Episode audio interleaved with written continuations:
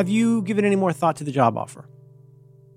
I don't actually think I have any kind of offer letter or any kind of formal offer of anything. So I'm not even sure what you're talking about. Oh my gosh, bad on me. So it's, it's hmm, you know what? I tried to play it fast and loose. I probably blew it. Have I lost you? I, did you already uh, accept another position? No, I remain fun employed. Ugh. I hate words like that. I hate staycation. I You're the those. one who brought Sharrow on like a show ago. You were But talking that about was- the I mean- Sharo. Fun, I can't say fun and employed. You can say Sharrow. I'm Sharo not, sounds hey, like I the, didn't. I I'm not gonna. I wouldn't presume to tell you what you can and cannot say. it's like an old an older sister's name. Sharrow. This is my older sister Sharrow. Sh- Sharo. Yeah. Um. Oh man, I gotta start writing down all the things I want to talk to you about. But this is good enough. This is this one's gonna be all. uh Let's talk more rock. This one's gonna be all all killer, no filler. Talk and rock don't rhyme where I'm from. Talk. Talk and rock do not rhyme where I am Rock. okay. All right. Sorry. Let's talk more from. Squawk rhymes with talk. Yeah. That's that's pretty close, pretty close. Um this is I don't know, this is weird. I um whenever you do something, I pay attention to it. I like your blog posts. Ah, wait, stop. Ah, did you get the bloop? I did get the Yep. bloop, but I hear you now. Hmm. Okay, let me just go check all the usuals. I ran my You're on Wi-Fi. thing. Never. Never, never, never. I have a it'd be so weird to have a nice Mac and be on Wi-Fi. So odd. Um, I think we're all good. Let's try it again. Um, you know, I pay attention to things that you do. When you do your annual blog post, I'm there. I listen to your other program. Um, and um, and when you have you have two apps? Or do you have a secret third app? How many apps do you got? I've got the reload button. That's not really an app, but yeah, I've got two apps. Okay. Well, and I've got two of those apps. Um, I got the front and center, and I've got Switch Glass and Switch Glass. Am I pronouncing that correctly? I think I am. You're muting me Yeah, because is, not, is it loud there? Is it is it loud there? word? Yeah, I was muting. Sorry. Well, it's it's it's just two uncomplicated words, but that the additive quality it's called in mathematics. John, look it up. Um, you've been talking about Switch Glass, and and something occurred to me, which is first. Well, first of all, I guess most recently you had an update to it to do something that you can tell us about. I think part of it was you were just you were updating it, you're bringing it up to date, but you're also kind of you were fighting the not fighting or struggling with the whole like, hey, background process thing. What does that mean? What are your users going to think of that? The reason I think it's interesting timing is I want to hear what's new in Switch Glass. Ultimately, John, the secret thing here, even though I'm not, I haven't offered you a job, I haven't even sent you a proper letter, um, is I want you to tell me some great, some super sick, cool stuff to do with Switch Glass. Um, I would love to hear like what led you to want it. The reason I think the news peg, as we say in the business, is I, I'm I'm probably not the well, I'm not going to be funny about this. Stage manager's weird no matter how you use it and where you wi- use it, Stage Manager is weird. And all the times I would was trying to use Stage Manager and trying to figure it out, and I'm not done with it. And I'm not trying to be mean, but my impression most of the time that I was using Stage Manager, especially on a Mac, was that it felt like a vertical dock, and I wasn't sure why I would need a vertical dock. And uh, if you'll forgive my saying, um, I think one could be very equally confused by Switch Glass, thinking like, "Oh, is this just a different dock on the side?" I'm acting like other people think this, not me. And I know, knowing John Siracusa and loving your FAQs about this, I thought this would be a good opportunity. The news peg is stage managers out, and it's very confusing to everyone. But also, I would like you to, I mean, obviously, if people think they might find Switch Glass useful, I'd like you to have a chance to talk about it on your show about feelings. But I also am selfishly asking you for some super hot tips about uh, stuff I should be using Switch Glass for that it because I don't know what I'm supposed to do with it, John. Setting aside your pronunciation of the word, what the heck is a news peg? Newspeg is a, I think that's a term that people use to say, okay, so, um, oh boy, you know that great thing that Elizabeth says in, uh, or I call her Lilibet. You know, the, the three questions she always says to Margaret, the three questions you have to ask yourself. Do I have to say, does this have to be said? Does this have to be said now? And does this have to be said by me? Isn't that clever? Mhm. Sure, yeah. um why this news story now and But why is it called a news peg? because it is the news event and i'm using that phrase potentially very loosely what is the news event that can be associated with this maybe an ostensible feature piece. Like, for example, like if, okay, just based on Twitter today, um, if you, um, oh boy, you know what? I went straight into the thing without selling the show. Boy, I screwed that up, didn't I?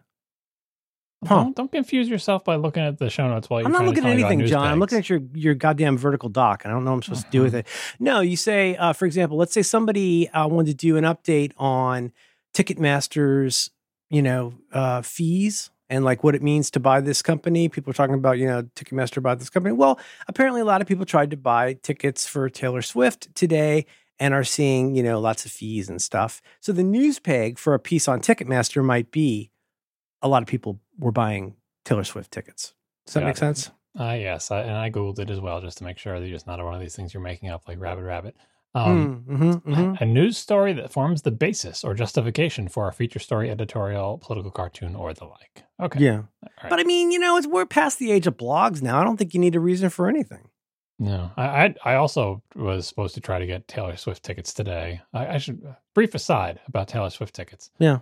Um, but is, yeah. are, are, there are they they're, they're rare as hen's teeth? Is that the idea? It's hard to it's difficult to get these tickets. Is that correct? Well, the uh, is, this is not what's the opposite of not the opposite. What's the thing that you so the news peg is uh you know the the story about people having trouble getting tickets, but the larger story I would say, or if you're going to write a feature about this, the feature you should write is ticket the Ticketmaster monopoly and how they screw everything up for everybody. But anyway, setting yeah. that aside, they're big, they're evil, they charge too much money, they're they're a monopoly, it's not good for anybody involved. Their website sucks. But setting that aside, there's obviously lots of demand for Taylor Swift tickets. I'm trying to buy uh, two tickets, one for my daughter and uh, one for my daughter's friend. Mm-hmm. Um, uh, to go to one of the three. The, the, the trick is to use the app and to add it to your bastic the night before. Yeah, yeah. If only it was that easy. Um, and the the system they came up with, or the Ticketmaster came up with, it's not a good system right off the bat, but at least it is a system. And the system was this: uh, for like weeks ahead of time, you could just sign up to be considered for this lottery, right? And there's no, it doesn't matter when you sign up. Like you know, you, you had like weeks to do it. It's, there's doesn't matter what order you sign up. Even the signing up had a queue because their websites are so terrible. Again, it doesn't matter. Like, there's no advantage to being first or second. It's like literally yeah. you're putting your name in a hat. But still, I had to sit in the, front the of a lottery webpage. part is the eligibility to purchase a ticket. Yeah, so that's what but to get in so the lottery line, there was you, there was queues. You'd stare at a web page and watch this thing, and you had to be there for hours. And if it came up and you weren't there, it was like, oh, I guess you're not there. And it's like, and again, living in a war, to, John. That's no way just, to live. Just to put your name in a hat doesn't matter what order. Okay, what you, what is that hat? Well, the hat is at, at some point they're going to pull a bunch of names out of this hat. They don't tell you how many they're going to pull out. They're going to pull, pull out a bunch of names from this hat, and if your name gets pulled out of the hat, guess what? You win. Hmm. You win the opportunity to try to get a first come first serve ticket during. So kind of like WWDC. No, because WWDC, you put your name in the hat, and then you either get a ticket or you don't. Oh, and you like you you run the card at the moment you enter the lottery. I don't know when they run the card or whatever, but for WWDC, there's no like seat selection or anything or whatever. You just say, "Hey, I want to take a WWDC," and then they put all the names in the hat and they pull it out and they say, "Congratulations, you got a ticket." But this, you put your names in the hat, and all you win is the ability to try to buy a ticket. So today was the try to buy a ticket time. So if you won the lottery, which I didn't, but if you were one of the lucky winners of the lottery today, you would have gotten the opportunity at 10 a.m. local time to try to buy a ticket. So 10 a.m. comes and everyone's quickly loading their web browser and hitting reloading, blah blah blah. Like it's first come, first serve. Just try to get a ticket, right? The only people who got participate in that frenzy were the people who got picked out of the, their names out of the hat, right? However right. many names they picked out of the hat, they picked too many because, of course, the site goes down and everything's not working. And poor people who, you know, were in the lottery, you're like, oh, it's broken. And I was trying to, you know, whatever. That was the typical disaster. So already their system is dumb because winning the lottery just gets you a chance. And then they pick too many names out of it. Like, it was, ugh. Oh my God, that's so funny you should say that. I was just closing Windows and I noticed the latest tweet that I see on Twitter is a Washington Post article. Taylor Swift's long way to return to touring was a disaster for Ticketmaster. mm, yeah. All right. And to God, I'll put it in notes. All right. So here's the next thing. So, okay. okay. So I didn't win the lottery to get to participate in today's mess, right? But the reason I was spent today trying to do ticket stuff is there is a second way that you can have a chance to get Taylor Swift tickets. And that second way was supposed to be if you have a Capital One credit card, mm-hmm. Capital One credit card holders don't have to like you because you have the card. You don't have to enter anything. You don't have to enter a lottery. If you have a Capital One card, your time will be 2 p.m. And everybody with a Capital One card at 2 p.m. It's your turn. Oh, it's like if you stay in the park at Disney World, you get to um, try to get a ticket. Twilight hours, except it's a it's a Disney queue for an early. Oh boy, what a goddamn mess! Yeah, yikes. So, so this is this is separate from the people who are trying to get it at 10 a.m. Okay. You're not in that group. That group, you know, whatever was supposed to happen. What was supposed to happen is the 10 a.m. people would go and they would all get their chance to get tickets, and then 2 p.m. would roll around, and now it's time for the Capital One people to try to get tickets. The, for the 10 a.m. people, they can pick a, you know, they pick the names out of the hat. They can pick however many names they want. They can pick five names, a thousand names, five hundred, whatever many they want to pick. They can do that. This is, a classic One, John, this is a classic John Syracuse point, which yeah. is like you're the one who set what that was. It's right. up to you. to but decide what you're going to do with that. Yeah, there's got to be like thousands, millions of them. Yeah, I'll bet. They don't they get to pick that number. Like this mm-hmm. is some tie-in with like, you know, Ticketmaster and Capital, you know, whatever. Sure. Right. So literally anybody with a Capital One credit card is eligible at 2 p.m. to rapidly try to go to the site. And, you know, you have to like basically you use your Capital One card number to get in. Right. Not anybody can do it. And you have to buy it with your Capital One credit card. So it's like it's it's gated by the Capital Oneness of the thing, right? yes. And so 2 p.m. is going to roll around. It's 150 something. I got all my windows open. I got all my browsers open. I got everything going, ready to go. To, uh, reloading the page. Um, and, and then around pretty much at exactly 2 p.m., like 159, and you know, it, like a message comes up and says, due to the unprecedented demand, blah, blah, blah, we're sorry, but the Capital One thing's going to happen tomorrow. Okay. So I didn't get to do anything today. Uh, I'll read you the things. The, pre- the Capital One cardholder presale has been rescheduled to Wednesday at 2 p.m. So tomorrow at 2 p.m., I get to try all this over again. Presumably by you, then you they will have hope, dealt with yeah. whatever issues, but it's going to be a disaster because they got to pick the number for the 10 a.m. presale and it didn't work. And they don't get to pick the Capital One number. It's going to be big. So I don't know. And a bunch of people I know did win the lottery and did get tickets. Uh, was it? Uh, Nilay Patel said he waited with basically waited with a browser window open for seven and a half hours today. Jeez. Because you just look wild. at the queue and you wait for your turn to come up. But again, you got to be there looking at the window when it comes up because if it says, "Hey, it's your turn," and you're and you're out eating dinner or something, it probably goes, "Oh well, I'll give your turn to somebody else." Sure. Yeah. Seinfeld, so tune, five ten minutes. tune in next week to find out if I successfully purchased uh, Taylor Swift tickets. I I will. I I am not about I don't know. I don't want to be such a snork that I say something like, well, can't they just throw a lot of resources at it? Because I feel like I remember maybe it was when I was interviewing Chris Wetherell about, you know, Google um, Reader.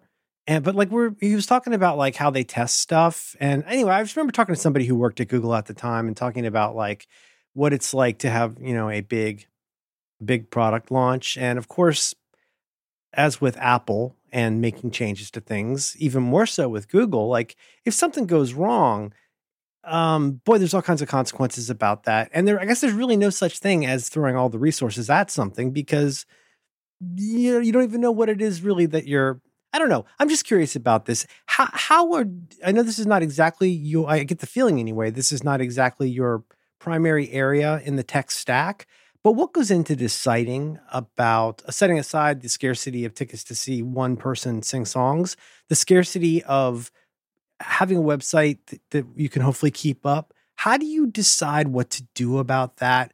What is a reasonable way to address that? And is there indeed a reason why you don't throw all of the resources at that? Well, that, that is my area. When back when I had a jobby job, this is exactly the type of thing I dealt I figured with. you were further. I figured you were down at the level of like well, I don't know, but so that's part of it, though. I'm is a full stack developer. That doesn't mean anything, John. Full but, stack, top well, to bottom. I mean, you're a handsome guy, but I don't know if you're a full stack. But no, what what what is? Uh, give me some of the give me a, a layperson's idea of what's involved. Um, give it to me in pigs and bunnies. Why why does something like that happen? It isn't just being cheap and dumb right? There's not really a guaranteed silver bullet way to do that in a way that doesn't break the bank, right? No, it's mostly being cheap and dumb. Um, but here, here's the way. Here's what Ticketmaster should have done, and there's probably some very, uh, probably some reason that I will disagree with why they don't do it.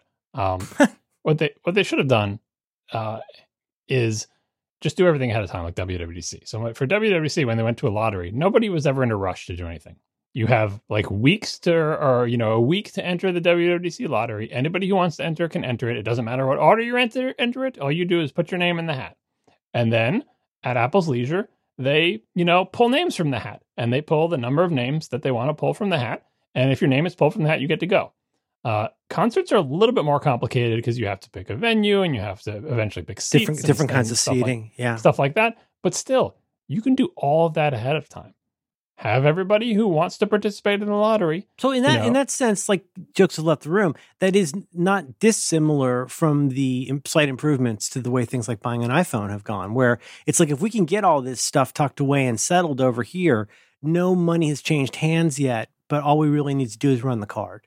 Right. Well, so for concerts, because of the seating uh, selection is different, so the way you would do it to, and keep in mind, this concert is for May 2023. This is not a concert next weekend. Well, I right? mean, even if you just did it to the point of saying we're not going to oh, we're not going to sell more than eighty percent of capacity, so we don't run into any dumb problems there. But you could just know that if you knew that eighty percent of the people who wanted eighty percent of the capacity could get tickets in a normal way, you could always have another round of that, right? No, no. So you don't even need to do any of that. So listen, this, Hmm. this is what you would actually do. Okay. You would you would have everyone put their name in the hat. Right. Doesn't matter what order they do it. They're not picking seats at this point. They're just putting the name in a hat. Right. Then you for and they they have to pick like a venue, like and, and dates they're interested in. Then for each venue and date, you pull out a number of names that are equal to however many you know seats there are essentially. Right. Or I don't know however you want to reserve for VIPs, whatever. Right. And so now you have a set of people who have won the lottery, and you can tell all those people like for certain you will have an opportunity to buy a ticket somewhere for this show because you won the lottery, right? Right. And you don't just pull the names out of the hat, you pull them out in order. So there's the number one person for, you know, Gillette Stadium in Foxborough, the number two person, the number Mm, three person, mhm. the number four for any given show. right. And then And now now you're in like of- a you're in a human tranche now. yeah, and and now at your leisure, since again the concert is a year from now, at your leisure, uh, you just say, okay, on this day at this time, go to this website, sign in, pick your ticket, right? And the person who goes after you doesn't get to go until you pick your ticket. And there's a time window you got to pick your ticket within an hour or two, but like you're not contending for resources. You can spread people out over time however you want, and everybody knows where they stand. Oh, it's going to suck if you pick last because you're going to get the worst seat in the stadium. It's going to be great if you pick first because you have you get the pick of you know you know it's just like Yeah. it's very simple, right? And then there's no time pressure. But, but it sounds like the critical part of what you're saying is like don't jam all of that into happening in in mostly the Yeah, same day. there's no race. There's no like gotta quickly do stuff or whatever. It is just is it is a series of reserved slots for you to pick your things. And you're like, won't that take a really long time? Yeah, it will. It will probably take weeks and months or who knows how long you want to take it. Obviously, if you have more servers, you can allow more people to do it once, but there is a serial queue for each stadium because you can't pick your seats until the person who has number is one lower than yours Mhm. pick their seats. Right, right? right, right. And like you have a year and you have computers. But it's like visiting the queen. It's like there is an end in sight, and the first person in front of you isn't allowed to take six hours to do it. Yeah, yeah, they they would have a window of time where they could do it. And having an hour to pick your seats is instead of the frantic 30 seconds when things are breaking in a browser tab, it was be luxurious. Give people 30 minutes, 15 minutes, an hour, whatever you want to do. Like do the math. There's, you know, 30,000 seats in the stadium, three shows. So you got to do 90,000 things, slice it up into 90,000 time slots and allow people to go through a serial queue because again, you have months and months and months before the show. And in that way, there would never be any drama and it would just be a random drawing and everybody could pick things at leisure. Now, why don't they do that? I'm sure there's a bunch of reasons. Like What's your what's I- your top what's your top reason they would give you that you would say is BS? I mean, I think part of it is probably uh, that they want to the the idea that if you get there first or fastest that you that that's an advantage is so baked into the ethos and industry surrounding tickets and scalping and reselling and quote unquote dynamic pricing. Right. They they can't almost go like against people- that. Well, I wonder if it's a little bit like Black Friday doorbuster kind of sales, um, where you get some benefit. Like if you're Capital One and you've done a paid collaboration with Ticketmaster, like all of that, if that goes well, I guess, or well or neutral, you get a lot more publicity in one big go. Right, like maybe it's something where, and same way that like Walmart gets in, the, maybe not for the best reasons, gets in the papers on uh on Black Friday. Yeah, and, and for people who are less popular than Taylor Swift, you do want to drive interest, right? You want people to think, I better hurry up and get it, otherwise I won't get a ticket. Like that kind Yeah. of rush feeling. That is an advantage for artists that may not be guaranteed to sell that. But for Taylor Swift, you don't have to worry about that. You don't have to build any hype. Like Taylor Swift is the perfect opportunity to use the more leisurely system, which is purely chance based. I think a lot of customers won't like the chance one because they feel like, well, at least with the the current system, you know, through my efforts, like my being there on the computer at the second it opens, like they that they can do something to control their destiny. Whether or not that's actually true, like who knows? There's so many things that are outside their control. But having it be a completely random lottery takes all their agency out of it, and I bet a lot mm-hmm. of uh, customers don't like that. Um, but anyway, if they did that, that would solve their server problem and it would solve the anxiety problem of all the people trying to get tickets. The anxiety problem, like yeah. I said, is not necessarily a problem. It's a lot of unnecessary, unnecessary stress. Yeah. yeah. But but it's it's an advantage for artists that aren't guaranteed to sell out every single seat. Right. Yeah. Yeah. Um I wonder if yeah, yeah, I yeah, like I said, there's a reason that I'm not in the corner office, but it, there are there are there are things like that where like uh, sometimes I feel like I like as somebody who has more way more experience in technology, like you can cut cut right through that to see what's going on, but it just it seems like it engenders just even on the best day, all of the service fee stuff and the convenience fee and whatever all the stuff is that we've all been paying for for years seems to would engender a lot of kind of ill will about it. I mean, I can only think of off the dome. I, there is one very much worse way that I could see happening, and I could really imagine somebody like the Rolling Stones doing this, which is making a Dutch auction. You could basically say, I think that's what it's called, but you could basically say, hey, look, there's 30,000 30, spots here your decision is you have a couple decisions to make. Where do you, what kind of seat do you want? Or put differently for a, a Dutch auction crowd, what kind of accommodations are you expecting? You, do you want to be in a skybox? Are you okay being down on the floor in a folding chair? That kind of thing. And then just say, give us your bid.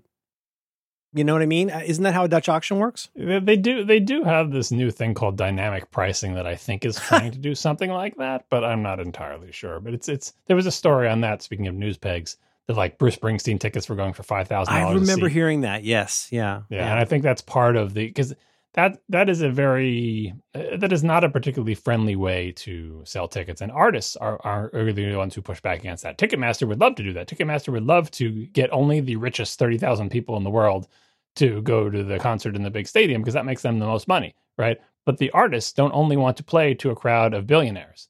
So the artists are often pushed back against that, and the artists, you know, tend to hate Ticketmaster and say, we actually want our fans to be able to buy tickets. So they have all these things that are part of Ticketmaster and other buying systems to try to stop scalpers essentially from buying tickets. Yeah. You have to be a verified fan who's a real person and not a scalper, and you're limited to six tickets. You have and to use blah, your Facebook ID.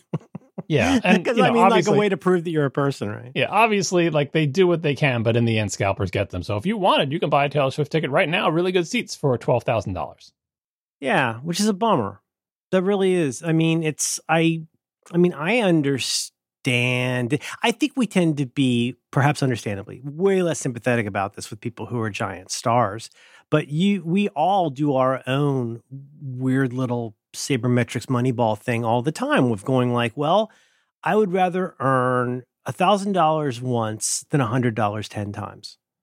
I mean, generally speaking, right? If you had the choice, I would rather, you know what I mean? Like, I, I, the scale of that makes a lot of sense. I'd rather be paid extremely well than not as well. I'd rather do less work rather than more work. And, you know, I, but like, you know, I think you, Bruce Springsteen, Taylor Swift, I don't know. I don't know if you were going to see like somebody. I don't even have a good answer for this. It's rock music, and people should be able to see it. You know, like at the at the uh, almost said Dodgers at the Giants games.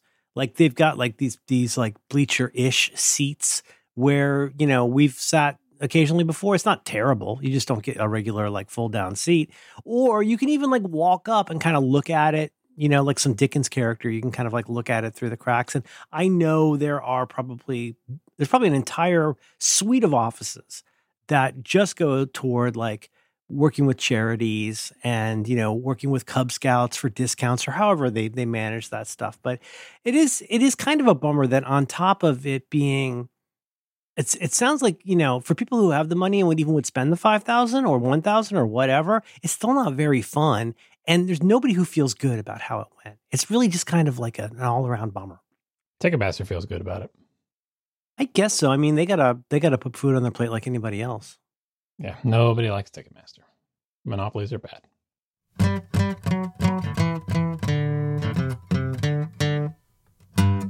This episode of Reconcilable Differences is brought to you by Squarespace. You can learn more about Squarespace right now by visiting squarespace.com slash diffs. Friends, Squarespace, it's the all-in-one platform for building your brand and for growing your business online. You can stand out with a beautiful website, you can engage with your audience, and you can sell anything, your products, services, even the very content that you create whatever it is you want to do, Squarespace has got you covered. There's so many things. I think, give me this whole list of things, so I can choose from like I don't know, like, like seven different things. Let me just let me just dive in with some of the the, the F's and B's, the highlights, if you like. Right? Uh, uh, you can use insights to grow your business. Okay, I could use that. I have something like a business, and it's not growing. Uh, and I do not have insights, so I could use that. If you've ever wondered where your site visits and sales are coming from, well, which channels are the most effective, you ask yourself? You can analyze all of that in Squarespace. And once you got that data, you can improve your website and build a marketing strategy based on your top keywords or most popular products and content. Uh, I, I, could use that. Hey, this is huge, you guys. You can sell your products on your very own online store. So whether you're selling physical or digital goods, Squarespace has the tools you need to start selling online. And listen, this this is a Throwback Thursday. You can blog. Blog. Who thought of that? What a blog? Yeah, Squarespace. Check it out. They got powerful blogging tools so you can share stories, photos, videos, and updates. And you'll be able to categorize, share, and schedule your posts to make your content work for you. And this is not going to be news uh, to, to, to, you out there, you, you flying monkeys, but uh, I'm a big fan of Squarespace and I actually use it and I actually do recommend it. Uh, what greater proof the, could I have than the fact that uh, Roderick on the Line has been hosted there? For over a decade. Jiminy Christmas. My personal sites are there. I used to use it for the Ungainly X Man meetup. I still really miss that. I still got the site. I'll take it out of mothball someday. You know, if the if the if the uh, uh, I don't know if this is a politically uh, correct term, but the fortune teller, you know, who took over Two Cats Comics, if they ever bounce, and you know, let's say a, another uh, comic store opens at 320 West Portal Avenue, you know, I'll, I'll, I'll, do it again. But in the meantime, I got Squarespace to keep me warm. Such a fan. So please, would you would you would you do me a do me a favor and you go to squarespace.com slash diffs. That's D-I-F-F-S. And I can promise you, as I sit here right now, you can get a free trial and no credit card required. When you're ready to launch, use that extremely special offer code diffs. That's going to save you 10% off your first purchase of a website or a domain. Why don't you, why don't you get a bunch? You know, it's 10%. That's, that's nothing to sneeze at squarespace.com slash diffs.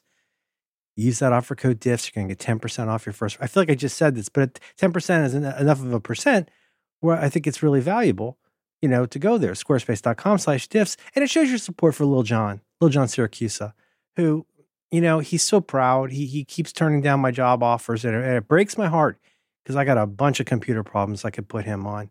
Squarespace.com slash diffs. Our thanks to Squarespace for supporting reconcilable differences and all of Relay FM.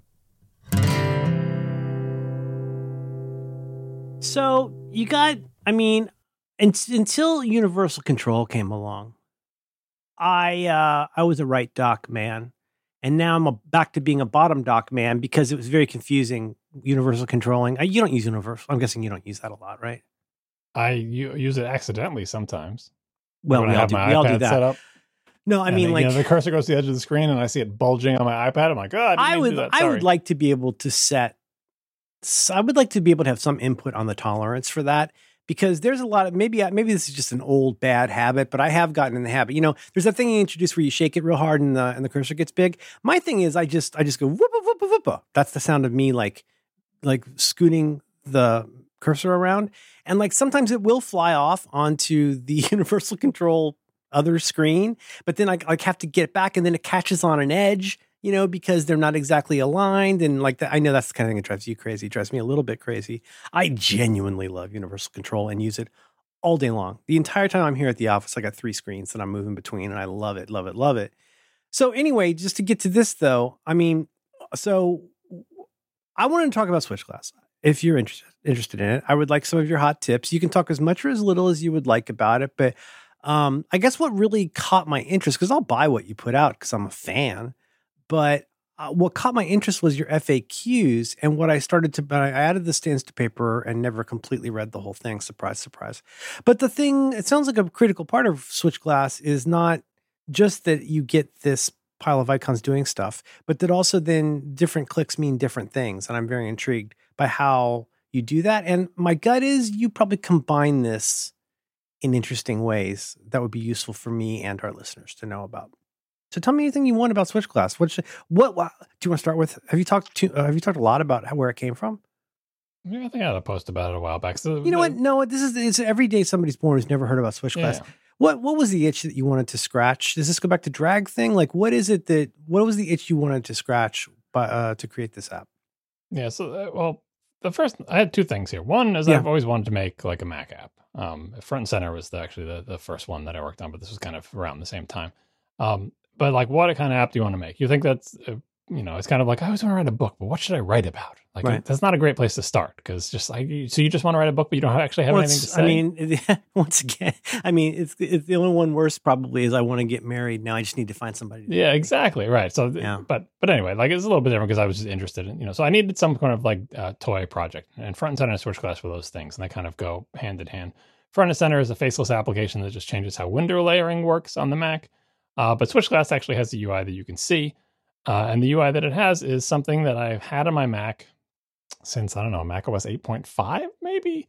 Um, the Macintosh operating system in the pre Mac OS 10 days um, used to have a thing where you could take the, uh, it's like the application menu, the upper right uh, of the menu bar was like a list of your running applications mm-hmm. as a pull down menu, but you could also get a floating palette of your running applications. And that floating palette would have little 16 by 16 icons this is this is part of like a. I mean, I feel like there's apps like this that go back so so so far in the history of Macs and include stuff in some ways like being able to like take a folder and have it you know go down into your dock and there's just all these different things that were the nexus of applications in the Finder and your way the way finding in general, the getting around. And like we used to have so many options for that, and now there are so many fewer options for all of that.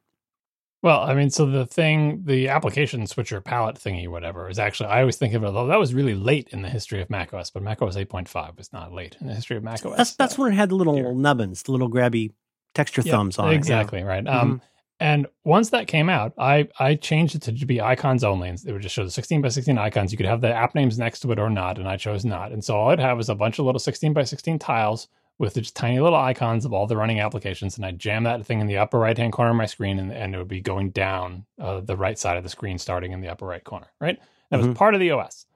Um, drag thing was an application that was made in the classic Mac OS days as well. They would let you have just arbitrary palettes of stuff anywhere on your screen. One of the palettes you could have in drag thing was a process palette. It would just show an icon for every running application and very much like the one that came with the operating system, but you could customize it with different backgrounds and sizes and blah blah blah. You could also have other drag thing docks with like folders on them and all. You, you know, it was it was mm-hmm. a very complicated application. Mac OS 10 came drag out. Thing, well, well, am I confusing? Am I conflating these? Because I, I, have I've used many of these over the years, and it's been a long time since I used any. But wasn't there one where you had like a notional shelf? I remember you could do that in Pathfinder, the Finder replacement. But what was that part of Drag Thing Two? Was like a notional shelf where you could stack stuff? I think Probably you could not. have drag thing palettes or whatever they were called that would like slide out when you hit a screen edge and then put stuff mm, on them. That okay. could actually be like a shelf. There were other utilities that were more shelf like. But, but, straight up, this is this is wordless icons hanging out in your upper right hand corner, right? That enable yep. you to mainly drag things onto it. Or you click them to switch to that application. Mm-hmm, mm-hmm. I think you could also drag things onto it, right? So Mac OS 10 came out, obviously they had the dock. And Dock is looks kind of like that. It does have icons for all your running applications in it, and you can put it on different screen edges. And back in the early days of macOS 10, you could pin it to the end. So you could put the dock on the right side of your screen, pinned to the top. So it would grow downward from the upper right corner. Can't do that you can, anymore. I think, well, really, you can't even fake that with Cocktail or Onyx or anything. No, no, they took out that feature a while ago. Because sometimes um, there's there's things like that that you can still do. Yeah, it was it, you you were always able to do it. It was uh, like defaults, right? Blah blah blah. It was like pinning, dock pinning, right? But mm. they mm-hmm. removed they actually removed the code that does that years, years ago. So you can't can't actually do that anymore, right? But the dock looks like a, a, lot like a you know the process palette or whatever, right? But uh, it wasn't exactly the same because you know there's other stuff in the dock. You can have applications that aren't running in the dock, right? Just icons that don't have the little dot under them. You can have folders and files in the right side of the dock, and of course the trash is there as well. Um, you can have you can have it be. I mean, just one of the most obvious ones that I don't know is well, not obvious, but it may not be obvious to people that you can. There's a right if you right click or whatever, control click on it. You can say like keep this in dock, don't keep this in dock right? A way of like having apps that are there or not there, that are open or not open, folders and not folders, favorites. When you click on the folder, how do you want the contents to be presented and all that kind of stuff. Yep. And you can put files down there as well. Um, mm-hmm. So when Mac OS 10 came out, uh, I got, I've got a, I just put a shortcut down there not long ago, which is kind of a, I think a fun use for the dock. Yeah, James Thompson, author of uh, pcalc and Drag Thing and many other things, he ported Drag Thing to Mac OS 10. And so what I did in Mac OS 10 is I had the dock, but I also had some Drag Thing palettes. One of my Drag Thing palettes was the replacement of the thing you just referred to. Classic Mac OS, you could take a Finder window and drag it to the bottom of the screen, and it would turn into a little tab. Mm-hmm. And is that and, different from Window Shade? Window Shade was yes, just that's, okay, that is different yeah. than Window Shade. Okay. Window Shade would just roll up the window into the title bar. Um, but yeah, pop up tab folders, you drag it to the bottom. Anyway, I used to have those in classic Mac OS. They didn't come to Mac OS 10, but if you had drag thing, you could just set up a, a little palette with a bunch of folders on it. And, they, it was just like a little miniature dock with just folders. So I have that. And also I use drag thing to make a process dock. And I put that in my upper right hand corner. And so I'd run Mac OS 10. I would have the, my actual dock on the bottom, like the Apple dock on the bottom. Then in the lower right hand corner, I would have my drag thing dock with a bunch of folders on it. And then the upper right hand corner, I have my drag thing process switcher. Uh, and I ran like that for years. But drag thing was written in, for classic Mac OS. Got a regular cockpit going on here. You know? Yeah, and, and yeah. eventually uh, the Carbon API that he used uh, didn't make a transition to 64 bit, and James Thompson didn't want to rewrite the whole thing, so drag thing died. Hmm. So now I now I'm I'm left. I've so been, it goes. yeah, since from like Mac OS 8.5 or whatever up until whenever 64-bit Carbon died, like I'd spent all those years being used to that setup that I just described. Mm-hmm. Uh, and when Drag Thing went away, I was like, well, that's maybe that's a small app I can make. I'm not going to rewrite Drag Thing because Drag Thing is super complicated. It had lot, tons of features. You can make all sorts of palettes and stick them all over the place, and they could do all sorts of different things. I, I figured, let me just do the easy part. I just want the process dock, a thing that shows me an icon for every running application that I can stick in the upper right hand corner of my screen. So that's what I did. I wrote that. I used Swift UI to do it because I'm interested in Swift UI, and we talk about it on ATP a lot. Uh, and it's the future of development for Apple's platforms. Um, and uh, you know, and I wanted to make it all customizable and fun, and make it look cool, and did all the did all the little fun things that you would do. Make it all transparent. You can pick how it looks. You can pick the size of the icons. It live resizes. Does all these you know interesting things, right? But it's really just a tiny toy application. So I did that. I put it up on the Mac App Store, uh, and you know, it's just and a fun way to for me to learn Mac development and make a very small amount of money uh, over the course of doing that. Um, and that's what I did. But I've you know, and it, it scratched my itch. Like you know, as I say in the fact, like why would anybody want this? Like every one of those icons that's in there, it's also in the dock. Why do I want to have the same icon at two different places? Well, if you're like me, you have a, an, a habit built up over many, many years of constantly throwing your cursor into the upper right hand corner to click on application and switch. I was like, why would you go there? Why wouldn't you just go to the dock? Or why don't you just put your dock on the right side of the screen? I was like, I don't know. It's just a habit. It's here's everybody. Here's everybody's project for 2022. Stop beginning sentences with "Why don't you just?" Um, that makes a ton of sense. It, absolutely yeah, and, and, you could say uh, one of the, one of the things is why don't you just break that habit, right? And yeah, some of the habits I did break. I tried to break as many as I could to you know go with the flow here, so I don't have pop up tab folders anymore. I don't have a drag thing dock with folders in it. I move them into those folders into the actual dock. Um, but the process switcher in the upper right, I still think is useful. Um, what, I mean, if you have to give a justification for it, I would say it's because the dock just does a bunch of other stuff. I do have icons in the dock of applications that are not currently running because I kind of use it as a launcher, right? Mm-hmm.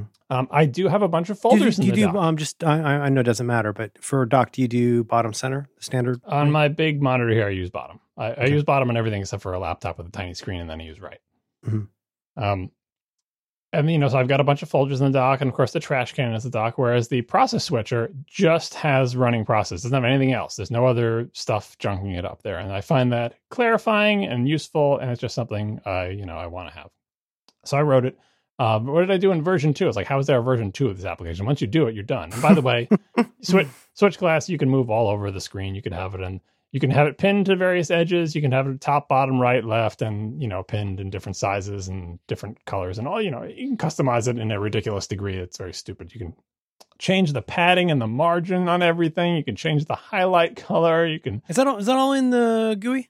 Yes, it's all in the GUI. It's it's it's overdone. It's silly and it's overdone. But it's not. I'm just trying to clarify. It's not a secret plist thing or anything like that. Nope, nope. There's if you just go to the Mac App Store and, and search for Switch Glass, you will see the main screenshot is basically the the appearance settings window, and you will see all that. And you can change the the corner style to be square corners or circles oh, or squircles. Use the word squircle. It's, so it's a squircle. Squircle. Yeah, it's it's it's a very silly application, but I, I had fun making it. Right. So what did I do for version two? Like, how is there a version two of this application? Because I let version one be out there for a year or two. You know, I mean, people don't really buy it that much. I tried to price it, as I said in ATP when I first put it out. I tried I to price this. it to keep away the looky loos, right? Yeah. I wanted, I didn't want someone to accidentally buy this. Oh, 99 cents. I'll give it a try. And then you can't afford their, you can't afford their loyalty. Yeah. And then complain to me, Hey, I bought your thing for 99 cents. I don't know what the heck this does. What is it? Like yeah. a, a dock that's worse than the dock? I don't want this refund. So I priced it so that no one's going to accidentally buy it on a whim. I priced it at five whole dollars, which is way too expensive for anyone to accidentally buy it. The only people who are going to buy this app for five dollars are people who actually know what it is, know of me, heard it on my podcast, or like I am yeah. artificially limiting the customers to people who. Yeah, you don't have to explain to me. I, I, I mean, I know you're explaining to the audience. I completely understand, and I feel very much the same way. It's, it's like I, I feel that way about a bunch of stuff, and I wish more people felt that way about a bunch more things. Which is like, if you want this, get it, but like you're not buying access to my brain when you get software. Like you're not gonna you're not gonna get me like holding your hand to explain why you bought this. Yeah, and if if I made it ninety nine cents, people could have impulse bought it with, because no one reads the descriptions. I wrote this big long description describing what it is, but it's hard to you know hard to know what it is just from reading a description, even right. So I wanted to make it so that no one's going to just eh, you know accidentally buy it. And if I had made it free, oh no, if I had made it free, a million people would be like, I bought this and I don't know what it does and I don't like it. And could you make it do this instead? And blah blah blah. And it's like, no, like this is this is just John. For John, my, when are you going to make it for Windows? this is just for my personal itch, and I try to do a good job on it. And I, you know, some other people may enjoy it, but anyway. Um, mm-hmm. So for version two, there was one feature that my most requested feature from my users that I thought, you know what, this feature is going to be a pain to do, but I think I would actually use it as well. And so this app hmm. being, you know, a scratcher for me, I figured I should implement it because I think uh, basically I thought of it like if I wasn't the developer of this and the developer of it added this feature, I would use it. Uh, and that feature is the ability to reorder things, right? So I had I had always had sort orders. We could sort them by name or by launch order and reverse that, blah blah blah. Um, but what if you just want to manually drag stuff around and set an order, like you can in the dock? Like you can take icons in the dock and put them wherever you want, like for the icons that you keep there or even running applications, you can drag them elsewhere. It's actually a fairly difficult and complicated feature to implement. Not well, tech wise for me it is because I'm a very novice Mac developer. Wasn't this wasn't this your the bête noire that you were facing when you were having trouble with like drag targets? There's a bunch of Swift UI stuff that has to do with drag targets that's a pain in the butt. Um, some of it is that I'm a beginner Mac programmer, but some of it is just Swift UI is young. Uh, but even before hmm. reordering, like even like in version one, you can drag things onto these icons. Like you could, you know, drag a file onto BBEdit to open it in BBEdit, right? Yeah. Even implementing that with Swift UI, especially in the very early days of Swift UI, was a little bit janky. Uh, not as straightforward as you would think. Um, so that was difficult. But then the drag reordering, I just couldn't figure out how to do it in 1.0. So I, I bailed on it. And when I was going to start making 2.0, I'm like, well, let's see, Swift UI should have matured by now. Let me see if I can uh, do this. And it turns out I could. Unfortunately, I had to bump the minimum OS version up to Mac OS 12. It used to be like 10.15 was the minimum version oh. to be able to do drag reordering. What's the what's the magic key for dragon? Is it's not command? What is it? Uh, well, so all right. So this is the this is the difficulty. Of, sorry, I'm getting ahead of the class. I'm sorry. Yeah. So the real difficult thing about this feature is not the tech part, but like the UI. How do you provide access to this feature in a way that people don't accidentally do it, and then how should this feature work? Like if you think about it for more than a few seconds, you realize it's not straightforward, right? Because think about the dock. When you drag crap around on the dock, not that I'm going to say it's easy, but the user interface wise, there is a. I, I mean, if you had to describe it, how does dragging stuff around on the dock work? Well, I'm confusing it in my head with moving menu items because I guess in my head I'm thinking um, with menu items you can, if they're not system like fixed, et cetera, et cetera, you can command Drag. Um, I feel like I would command drag. Yeah, command drag uh, seems no, it opened that. Uh, no, I guess you just grab it and drag. Looks like. Yeah, but what does that do? What does it do when you drag something? Um, it makes it grabbable, and there's a slight change in the way that it looks to show you that it's kind of doing its own thing. And then you drag it from right to left to the place you'd like it to be, and it displaces what's um underneath it uh to to or you know with, between two things to like i think Yeah, but what, is, what does it mean semantically when you drag it somewhere? i don't know Eh, you're moving the location of the icon Well, so here, I mean, this is, this is what happens when you have to implement this stuff, right? So in the dock, whether people know this or not, if you take an icon of a running application, and i would just like to correct myself. it- does not it does not do that iphone thing of like it doesn't actually show you where you're doesn't show movement where you're dropping it so i take that back. Go ahead. If you take an icon of something of a running application that's in the dock, Mhm. let me let me just see if I can bring one up here to. i'm doing it right now. I'm moving i got drafts. I'm moving it around. Oh yeah yeah i see. It moves them around if you're on the left side of the pipe you know it's if you're on the right side of the pipe for the actual like running apps i guess Uh, you're missing the important thing is if you like launch an application that you're not currently running, okay like it, go into your applications folder and find one and launch it. okay uh i'm gonna open spring.app Uh, Did Bounce, that just bounce, appear in your dock? Did the spring dot app icon just appear in your dock? Grab that now that it's running. Grab that and stick it somewhere else. Uh-oh. Well, when I clicked on it to grab it, I got the what I normally would think to get with the control click menu, which is that it shows me the stuff that it can do. No, no, no. Grab it, grab it, grab spring and stick it somewhere. Oh, I just grabbed it fast. I grabbed it fast and that worked. and stick it somewhere in your dock. Okay, good, done. All right, right. done. Yeah, yeah. Now, uh, just you know, go to spring and just quit it. Uh, okay. Quit.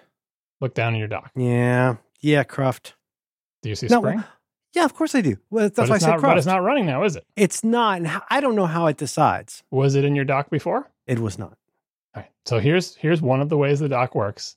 If you take a running application that was not in your dock before and you move it anywhere, it's as if you had said, "Keep this in my dock." Well, I th- I would say not to sound contradictory. I think that's exactly what they're saying. I think what they're saying is when you drag this over here, and I don't know what yours is like, but for me, I got stuff that opened on its own onto the right of this pipe thing.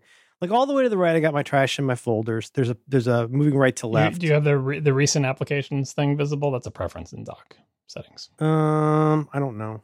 Uh, I click on a pipe. I right click and I say dock settings, and I click, and I've got.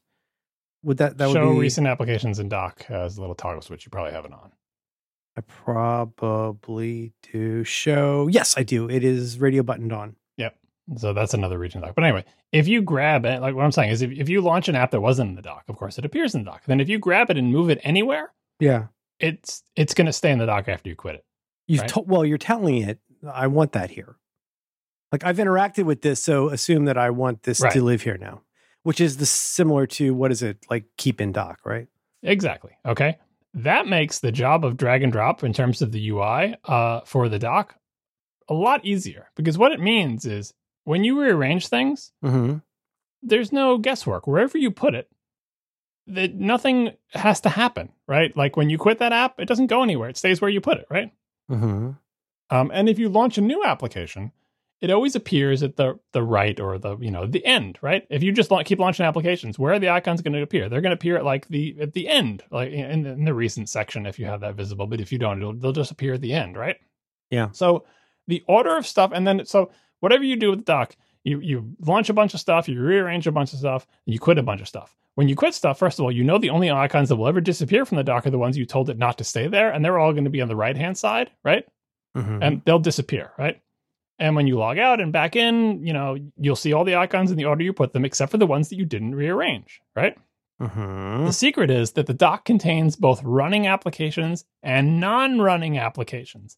And that makes reordering way easier because let's say you just go into Finder. Nothing is running except for the Finder. But oh, all because no matter where, still- no matter where you, no matter so if well to be movable, if I'm following your logic here, to be movable in your uh, in Switch Glass, it needs to be open.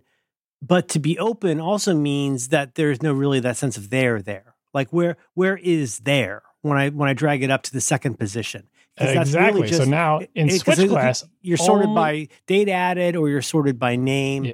Yeah. Yeah, so Switch Glass only shows running applications. So if you grab, if you launch Spring like you did before and drag it somewhere, and then you quit Spring, Mm-hmm. what the hell did you do when you launch Spring the next time? Where should it appear? Because when you quit Spring, it disappears.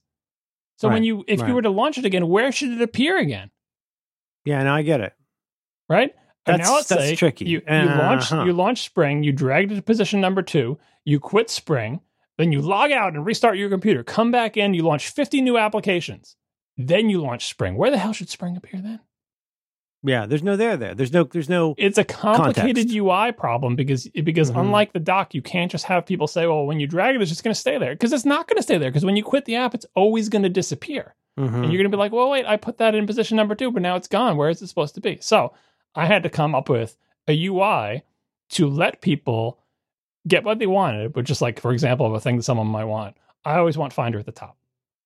Right. Maybe that's a thing a a user might want. Right. So I have to let people be able to do that. Someone might say, right. Like I, I do I do like I even though I, I don't consider myself anything approaching a, a power user of the dock, I'm barely a user at all. I do like the finder's always on the far left. This is Mhm. centered at the bottom. I, I do like the finder's always on the far left and uh, trash is always on the far right. And some people might say, I always want to have Xcode at the bottom, Mhm. right? Yeah. And what if somebody says, actually, Ver- I, want the, vertically. yeah. I, I want the top three icons to be Finder, Safari, and BBEdit all the time. And that, now, when people say that, they think, oh, that's easy, just do that, right? But I, I, what I would say is, okay, but what if you're not running Safari? I mean, like there was a time in my life uh, before I understood how dumb an idea like this was, where I would say, well, maybe one way to do this is why don't we launch every app you've got? Have all the a- apps launch, set an order you like, but then of course immediately you come back and you say, well, okay, well, what if you get a new app? Where does it go? There's no when I keep I keep repeating that same phrase, John, that there's no there there, but there is no coordinate that isn't relative to another relative coordinate. Yeah. There's no, you know what I mean? There's there is not like a combination of latitude and longitude. Let you know, let let alone that it would always be something like you could quick do a quick keys macro for always click here. Obviously, you couldn't do that, but I I get what you're saying, and that is absolutely not obvious from looking at it. Uh, by the way, can you do about Switch Glass from the Switch Glass menu in your menu bar, please? From go to the menu item. Yeah. Let's see. What are you? I don't have my glasses on. There's a little square with a diamond in it. Oh yeah. Give me a second. Stand by. I'm here. Uh, is that it? Yeah, about switch glass. Yep. Can you tell me the build number in parentheses? Five four two. Can you please update Switch Glass from the App Store? Yes. well, it's uh, wait, uh, wait. It's but it's still it's two hundred two, but a different build. Yeah, no, you- it's you're behind. Just go to the App Store. You're Jim will put behind. in- You Jim will do put in that uh, that uh, girl from Ipanema waiting music here while you do Hmm. this. Mm-hmm. Mhm. Wait, is this recent? Oh shit. It's certainly. Wait a minute. Wait a minute. Does this technically count as research if you ch- updated the build for tonight's show? Purely coincidental timing. You wish. Okay, updating. I'm clicking. Please close this app to update. I'm clicking continue. It's turning switch glass, switch glass, and I'm clicking open. And okay, I'm there. Please go to the About menu again. Tell me what number you see. Oh my god! It's says two of hearts. That's weird. Uh, five eight one. Okay, all right. Ah, resuming. Oh, Brad Now, Ellis. um, he's a, he's a good man. Brad, Brad Brad's a good guy. Yeah. So here's what I came up with. For, Yeah, he talks faster than I do. Were you aware of that? Uh, I was not aware of that. Uh huh.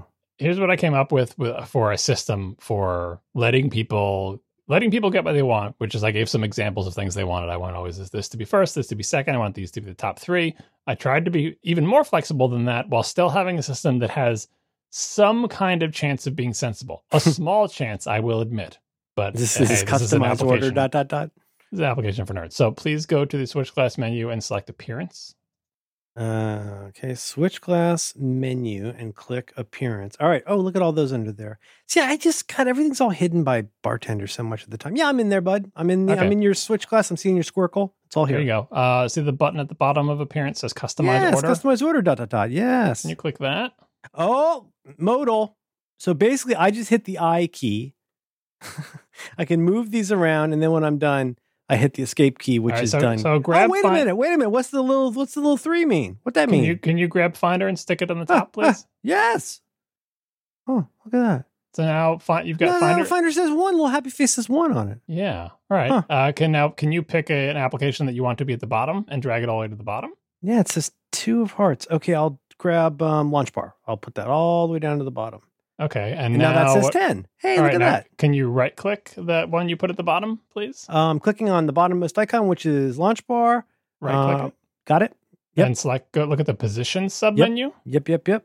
It should say custom. Now pick from top or from instead of the opposite of whatever I have. yes. I'll from say I'll click from top to bottom. from from bottom. Yeah.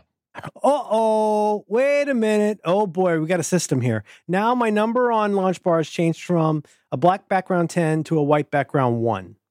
And that now that is one starting counting from the end. You see what I'm saying here? So, so the system I come up Hmm. with is You don't there start are with no, zero. there are no no there are numbered slots that you that are counted from the top or counted from the bottom. Oh man. And what you're doing is reserving this slot. So right now, slot number one is reserved for Finder. Like a and- Taylor Swift uh, lottery. Yeah. Now, uh, let's see. Let's see. I change that. Go, right So click that one I at the bottom. and try a different one. So if I right move right my, click right click launch bar again and change it to be from top instead because I want to show you another wrinkle for this. All right. So right now it says number nine because I moved it once. And this is number nine from this is a black nine. Yeah. Yeah. Yeah. Oh yeah. yeah, yeah. Bring it bring it down so it's ten again. To the bottom. I'm clicking. I'm dragging. Put that below App Store. Yep. Got it. Number ten with a black background. Okay, now hit done customizing order because you're done. Okay, done. All right. Hmm. Now, what I want you to do is quit two applications, not Skype and not Audio Hijack. Okay. I'm gonna quit MV Alt and I'm gonna quit one password. okay. Now, now we see the problem here. If don't do this yet, but if you were to hit customize order now, what we want to see is Finder and reserve slot number one, and we want to see Launch Bar and reserve slot number ten. I'm not gonna do it, but if I hit customize order dot dot dot, do I get my I get the numbers back for what, the ones that are anchored somewhere? right, but what you just put Launch Bar in slot number ten, right? Well, what ten of what? you don't even it's have like Michael Stipe says, anymore. John. It's like it's just like Michael Stipe. Yeah. like where you don't even have ten icons. No. So what does where- it even mean? So where Hmm. the heck launch bar is still at the bottom, right? Because that's what you said. You wanted Correct. to be pinned Absolutely to the fir- correct. first counting Yes. from the bottom. But when you go back into reorder mode, what the heck number is going to be on launch bar? Hmm. Let's see. That's a good question. Am I? Am, I'm guessing here, right? I haven't clicked it. Um, I mean, so just think if you're implementing the app, what would you do? I think it's still going to say. I think it's still going to say ten for historical reasons. All right, well, so click click the button and see what you get. All right, customize order dot dot dot. It, uh, oh, John, that's clever. First of all, I got lucky. Um, it is still number ten, but what it's done is it's added. It appears to have added two gray, um, what I'll call, I guess, placeholders or Mhm. or whatever you would call it. It's like uh, shims. You know what they Yeah. are? They're shims. Like like uh, here's where where those apps. Here's where apps would be, and that's how we get ten. right, because what I'm trying to maintain is stability of slots. If you set slot number 10, it's going to be in slot number 10. That is the slot that's reserved. I can't think of a better way to do it, but uh, and it's I mean, it's a ridiculously complicated UI that is not obvious in any way, but is it is explainable. And Yeah. once you learn it, I hope it makes some sense and it gives you But it's, it continues to scratch your itch of you got a place to drag things, and I still want to talk about clicks and stuff. But so right now we're looking what we're looking at here though in this two point oh two or whatever is like your your your users ask you for a way to reposition them. You said that's that's fine. As a scratch your itch ad app, you probably did not feel the need to just bloat it and stuff it and shovel it full of everything anybody could ever want. But enough people wanted this. This continues to, to scratch your itch though, right? Do you you you've always any app you have that's open will appear here and that's even if you command h it even if you hide it it'll still Mhm. appear here well, there's some some caveats I'll get to in a little bit, but yeah, for the most part. but it's a run it's a run if it's a running app on your mac it should appear there and now you get so i understand how you pin position 1 i understand how you pin position 10 so position in this case 7 i'm sorry you guys this would be so much easier if you could see this but so above 10 launch bar and the black background 10 50 slick back black hair wigs 10 with a black background is on the launch bar. I get two shim app gray fuzzy outlines, and then I get App Store. Now, if I want App Store to say stay there, I can move it around, and then it gets a number, You can also just right click it and say order position custom, right? So and then the shims disappear, and we go back to before. But this is this is helping sort of jog your memory about like where you said you wanted this before. Yeah. I mean, I mean, is that silly? Isn't that kind of part of it? It's like even though not everything you don't have enough stuff in here to replicate what you asked for before. That would be weird. So I need to just give you a rough idea of like where you told me you want this. Does this look right to you? Click to save. Yeah, and there are tons of edge cases that I hope most people won't run into, but that you can. So, for example, uh, if you if you did fixed positions for like one, two, three, four, five, six, seven, eight, nine, right, Mhm. from the top, and then you tried to also do fixed positions, uh, like I also want, you know, I, those are one through nine from the top, but I also want something to be at position seven from the bottom. Which would have worked fine before when there were 20 items open, but now doesn't make sense. but now they overlap, right? So if you That's start counting saying, from yeah. if you start counting from the top and start counting from the bottom, you will run into each other. You'll meet Yes. you'll meet in the middle and run. And so there's no way to resolve that. You can't accurately number. You can't have two icons in the same spot, and you can't accurately number them in that case. In which case, you just have to come with a, up with a prior with an algorithm that says, "Here's how I lay them out. First, I lay them out from the top." And then I lay them out from the bottom. And if the ones in the bottom interfere with the ones on the top, I jam them in there. And the numbers will be off then if you count, right?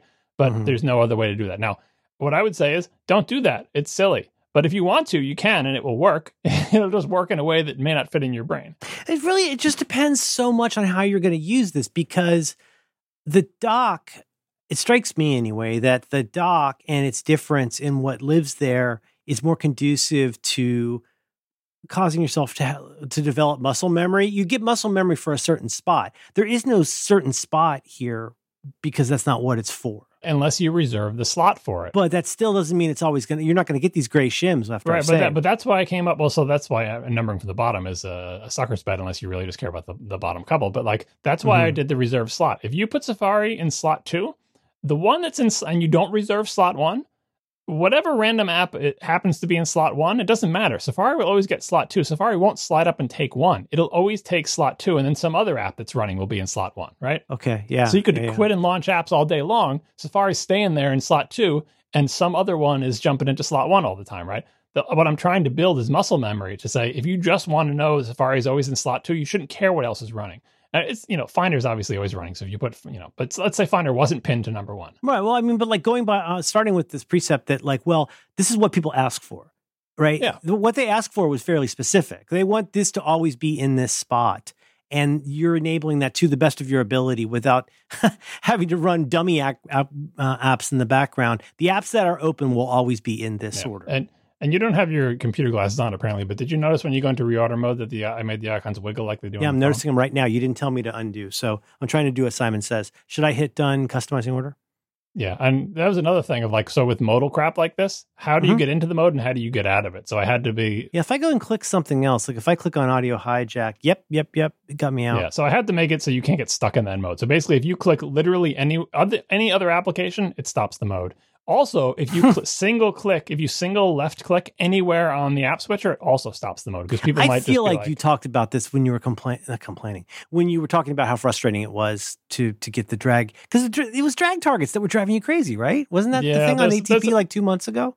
there's a bunch of drag stuff that's I don't want to get into technical details, but it's super annoying. Sandboxing and the Mac App Store make a lot of this way harder than it has. So it's, sandboxing is the reason I can't have quit in the right click menu.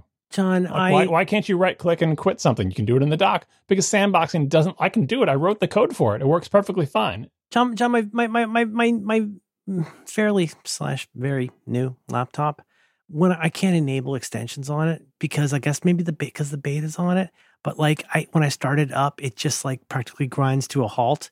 There's so many things where you can accidentally lock yourself into or out of things, like that thing about moving the cursor around. There's there's there's so Mhm. many ways that I, I can't imagine.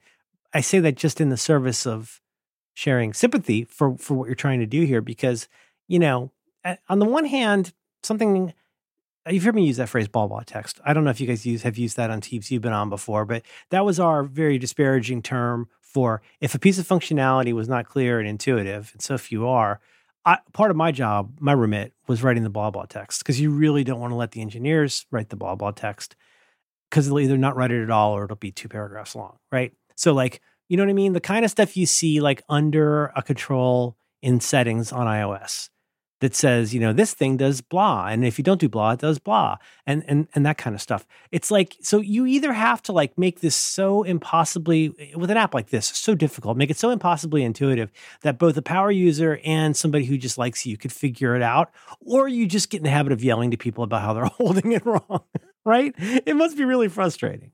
Yeah, uh, you basically this one like this is not a mass market application, so it just you know I, I give people who get it and care about this functionality will figure it out. I just need it to be consistent and work. Now, Yeah. one more edge case to throw at you. Okay. Um, Can you open dictionary like just the one that comes with the Mac?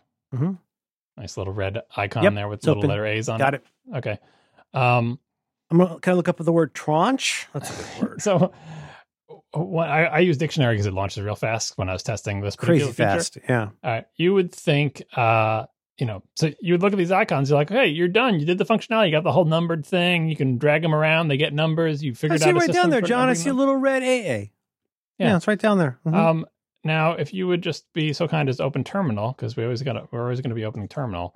Yep. Uh, can you uh, run this this command in terminal Yeah. for me, please? Uh, is there any messages? Yeah. Um. Oh, I see. Yep. Um. eh, see now, John. I think can I can I report a bug? I, I got two of the dictionary icon in your in your glass now. That's not a bug. That's a feature, sir. Uh, oh wait, is it like Windows? No, wait, let Look- me just look guess. down- let me guess. Let me guess. look I'm gonna, I'm gonna launch dock, too. another one. I'm gonna launch another one, and I got a third. I knew it. They're different processes. look, look down in your dock. Look down in your Apple dock. Oh, there. Oh, well, it can't be a bug if it's an Apple thing. Oh, let's do No. one more. Just Mac OS fun. 10 can run more than one instance of the same application. If you're an old school Am I Mac running user, Windows right now, John? No, no, no. The command window. Is it window? Is that the one where you get open terminals in different places? Is that what I'm doing, John? Have I? Did I just spin up an instance? Is that what I just did? I mean, this this is something that seems totally normal to Windows users, but for Mac users, you remember back in the day when you double click MacPaint, Absol- right? I You can't double click. Can't double Yes. MacPaint again. It would become grayed out in the Finder. Do you remember that when it was open? Oh no, it's it's it's it's deeply confusing. I mean, I think something analogous to a young person today would be like, what would happen if you're on your iPhone listening to Spotify, and then you opened up Apple Music and you could still hear Spotify, and then you opened up YouTube and you could still hear Spotify and music? You'd be like, wait a minute. In the entire time I've used this, with a very few exceptions, there's only one music stream happening at a time. Like maybe your brown noise app will let you listen to brown noise while you're listening to something else, but that's pretty unusual. You get one and only one music thing happening at a time, and there's only one and one like you know I don't know what the word I'm looking for here is the the app is can only be open once. And I have to tell you, John, that's part of what I honestly find a little bit confusing. Sorry, Casey, about both Spaces and um, Stage Manager. Yeah. So, but but the OS does have this feature, and applications do sometimes use it. You can have multiple windows inside of an app, John. Why can't you have multiple apps outside of a window? so I have to support it. Okay, but now if you were to open up that appearance window and go into reorder mode, now what the hell happens? okay, I click on customize order dot dot dot. Oh, it collapsed all of them, John. it I lost has like to because Well, I lost, like, if you were to drag one dictionary to position two and the other dictionary to position five, what the hell does that mean? How's it? How's it know who wins? First one launched. Well, see, here's the thing. When you're reordering stuff around there, what are you reordering? Are you reordering instances of running applications? You can't be because every time you launch an application, there's a new instance. So if you put if you put like Safari in slot two and you quit Safari and you launch Safari, it's a whole new instance. So it wouldn't be in slot two, right? So Mm. What I what I this system that God, I wouldn't be able to get to sleep at night if I was trying to figure this out. This no, when you- honestly, this would this would trouble my sleep. this is what programmers have to do. This is user interface design. Well, and have John, to- just so you know, I don't know if you've had a lot of philosophy classes, but this is somewhere between like learning about the Mandelbrot set and metaphysics. Like this is like you're trying to pick up the tweezers with the tweezers with this stuff. Should I quit terminal? Yeah. So yeah, so gra- go drag dictionary to like a slot number. Put it slot it in Oh, somewhere. sorry, I'm going back to customize order dot dot dot.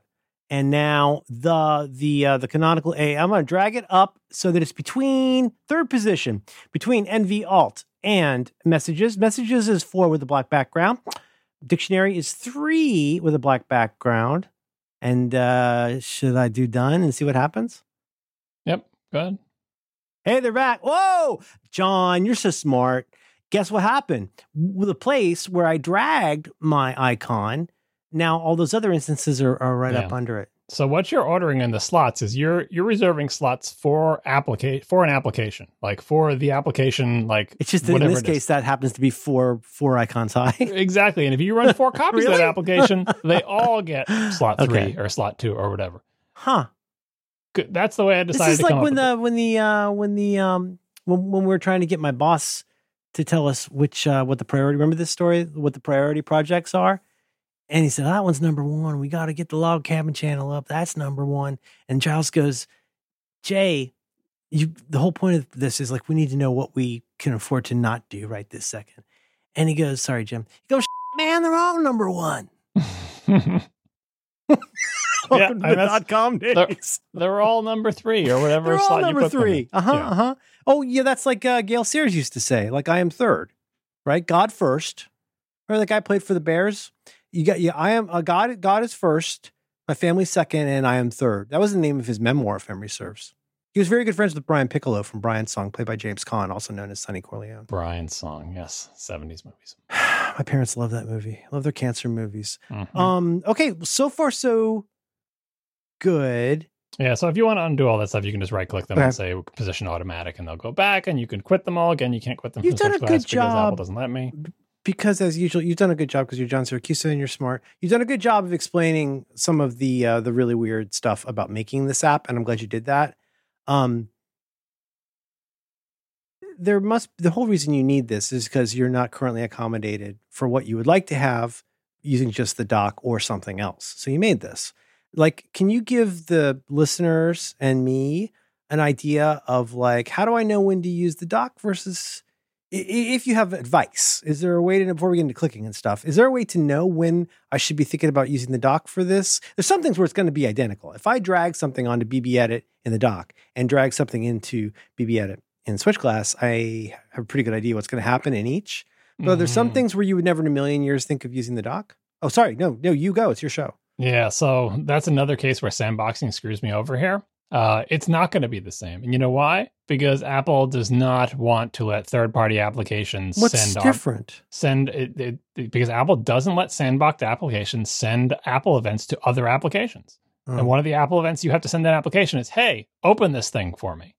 Right? I'm not allowed to send that Apple event to other Hmm. Wait, applications. so I can't. Let's see. So I'm going to open up my Elements folder, and and by the way, whenever you decide to accept the offer that I have not officially given you, I really need to figure out this graying out thing. I think I might be getting in the right direction. So I'm dragging the show notes for this episode. If I drag that down and mouse and I'm going to my uh, my dock and it looks like it lights up in BBEdit. If I drag it over to BBEdit here, it does open. The did the icon light up? Yeah, I was able to open it in BBEdit. yeah. So here's the But deal. it's, it's Um, different. Something different's happening Yeah. betwixt So those I two. To to do what the dock does because the dock lets you drag all sorts of crap onto applications, right? I I will allow you. I bet if I dragged like an MKV onto BBEdit, I bet it would like just show me code, right? Yeah, no, I, I, I mean, I'm, I will. Uh, what out. I'm allowed to do is, if you drag a file or a folder or something that exists on the disk, I can pull that off because I can run a command like from the command, you know, not them running from the command line, but I can say, application open this file. That's not an Apple event. That's like a, you know, basically that has a call for that, right? Okay. But Mhm. if it's something else, as you know, as a longtime Mac user, you can do stuff like select a bunch of text and drag it onto applications. Um. Well, I, I, I, I, I, I the, yes, I, I mean, I know that in the sense or the way that I would use that. I mean, I'm not. It's not a debate over who knows what about what. What I do know is if I'm in NVAlt and there's a bunch of text I would like to be in VS Code, and VS Code is like the window right behind. I know I can grab that text, drag it in, etc. Well, VS Code is a bad example because it does lots of cool. But you can also drag it onto VS Code's icon in the dock. and does that create a new new document? Yeah, but the whole point is when you're dragging a bunch of text, that's not a file. It doesn't exist in the file system. So you have to oh, send see what- you have I to see, send I an see, Apple event to to VS Code and say, "Here, please Oh, please open that- this." That gets kiboshed by Sandbox. Yes, and sandboxing doesn't Oh, that's crummy, that. man. That's really crummy. It sucks, That's no good. right? So I Yeah, it it does suck, and it seems like, and I'm not usually this particular guy, but it seems weirdly un-Mac like. Well, it's because app because the, the permission that you need to do that is like to send Apple events, and Apple events can do all sorts of stuff. So you like one so application like can giving the keys to the kingdom to. Yeah, like you send Apple events to mail and make you send mail that you never really sent, or send Apple events to like region, like because it's like it's basically free for all Apple scripting. Once you can send Apple events back and forth to arbitrary applications, that's why Hmm. the Mac was for ages. But in this secure age, Yes. the only way they had to close that door was to say no, app, no, you can't send Apple events to arbitrary applications. Sorry. Now Okay. there is an exception to this. If you really, really, really need to send an Apple event to another application that you didn't write, because if it's your own Mhm. applications, you can do all sorts of fun stuff. But like if you want to send an application, an Apple event to another application, you can tell Apple and ask for permission for for a specific whoa, whoa, whoa, application. whoa. You you asked them for an indulgence to like add you to the whitelist. You you ask them for you ask them for an indulgence, what they call an entitlement, and you say, "I want to send I Apple. Lens to BBEdit. Please Apple the company do that." or Apple the Macintosh you're using. the whole company. You send it to the whole- you send it to somebody at the, there's a place. Yeah, in the App Store. Okay, And you say, "I want to send Apple Ah. to BBEdit. Can I do that for my application?" I'm trying and right they now. say I'm dragging yes. on to it. Worked. It, I think you got entitled because I think it Yeah. worked. I did, and so I hey, request, check your I- privilege, John. I'm so But- happy for you. but only for two applications that I asked for. I asked BB for Edit. BB It worked in BBEdit. yeah, I asked for BBEdit because it's the one I use, and I asked Um, and I asked for Text notes. Edit. Oh, text edit. Oh, because that will cover if we do that Marco style creepy thing. Not not the Marco's creepy, but the thing where you can go. Well, three percent of people use this. By the way, Marco, I use your site. You jerk. I'm the, I I am the 0.01 percent title. Um, but uh, because that's going to cover a butt ton of John Siracusa enthusiasts. Like a bunch of people are going to use BBEdit, and then some. Are you able to see this in your stats? Oh no, I don't ca- ca- uh, gather You any don't. stats. You don't and- get. You don't get that. no, I don't have Okay. any kind of stats gathering, and I didn't pick these based on anything other than apps that I use. Sorry, um, Text Edit is a very capable but- app. But as you can imagine, this is not a scalable solution. I can't ask Apple's Yeah. permission for every single app. Eventually, they're going to start Right. saying no, and I don't know what apps will be invented in the future. So that sucks. Well, that's like taking a driving class where you're expected to be able to write down all the left turns you'll take in the future. It just doesn't make sense. Yeah, so it, that's kind of crap. But anyway, uh, in terms of uh, when to use this, one of the reasons people use this app and one of the features that I, I, I built into it is that if you have multiple monitors on each individual monitor, you have you can have a different thing. You can be a different position, different one, size. One Mac, one CPU, multiple screens. Yeah. Okay. So on each screen, there's per these settings, this appearance window. Oh, that's neat. That seems like a lot of cool work you didn't have to do. Yeah, that's there's one of them on each screen. And the reason I do that is because the dock is only on one screen at a time, right? The dock can appear on other Only screens. on uh, of end screens, you pick one that it appears on. And is that something? Is that like when you used to drag? Oh God, I used to hate this every time I do Drag a menu bar, presentation. Yeah, I'm thinking about when you had to drag windows to try and get multiple monitors to work. You drag Mhm. like here's where the one goes or whatever. You Same still, that's still in. That's still in macOS. I, I don't do talks anymore, thank God. But Yeah. but in this instance, uh, that would show up in a similar. You know what? I'm just going to go look. Okay, John, computers are complicated, man. This is wild. So, so one of the things that people like it for is they have their dock on like their main screen, but Yeah. they also want a little switcher on their auxiliary screen because when you're on the auxiliary screen, the dock is far away. Now, if you jam your cursor to the bottom of the screen, if you have the dock on the bottom, you can make the dock appear on the other screen, but now the dock disappears from the screen where it was before. And sometimes get people it. just want to yeah. have a little One, switcher. one and only right? one. Yeah. Uh, and the final thing is there is a setting in the settings menu, formerly known as preferences. That was a fun transition. Mhm. Um, where you see where it says if you go to the the Switch Glass menu, go to settings and go, see the show apps pop up menu. yeah. Let's see here. Um, da, da, da, customize or wait. I'm so I'm in the Switch Glass uh, preferences. Settings, right? You're on Ventura, right? Yeah. Oh, I should be in the system settings app. Okay. no, no. Go to go to the menu bar icon and select settings from the menu Okay. bar. All right. Got it. Settings. I'm there. So show apps. Oh, oh yeah. Look at that. Uh huh. Show apps. I've got all or filtered. Oh, filtered by display. So then your switcher would only show the applications that are on that screen that have open windows on that screen. So if you're doing a multi-monitor wait, it's setup, able to. d that's really interesting. It's able to. I guess that should be. I'm sorry, I'm a dumb guy. It's able to know over here windows belonging to the application foo are open, Mhm. And if you drag that window from one display to another, that changes. eventually, yes. Huh. This is complicated stuff, John. I don't think I want to do this for a living. that lets people have like a little switcher, like as if they have people have multi-monitor setups and they're like, look, I always do my text editing over here, and I have my web browser over here too. But then on the main screen, I have these things. On the on the screen that just has the text editor and the web browser, you just have the two applications in your palette, and you can position that palette where you want and make the icons really big because it's just two applications, right? Yeah. So it it lets you have a switcher of the kind that you want with the contents you want in the order you want, looking how you want on each individual screen. So Well, that is like can the, could that put and this is a really dumb question.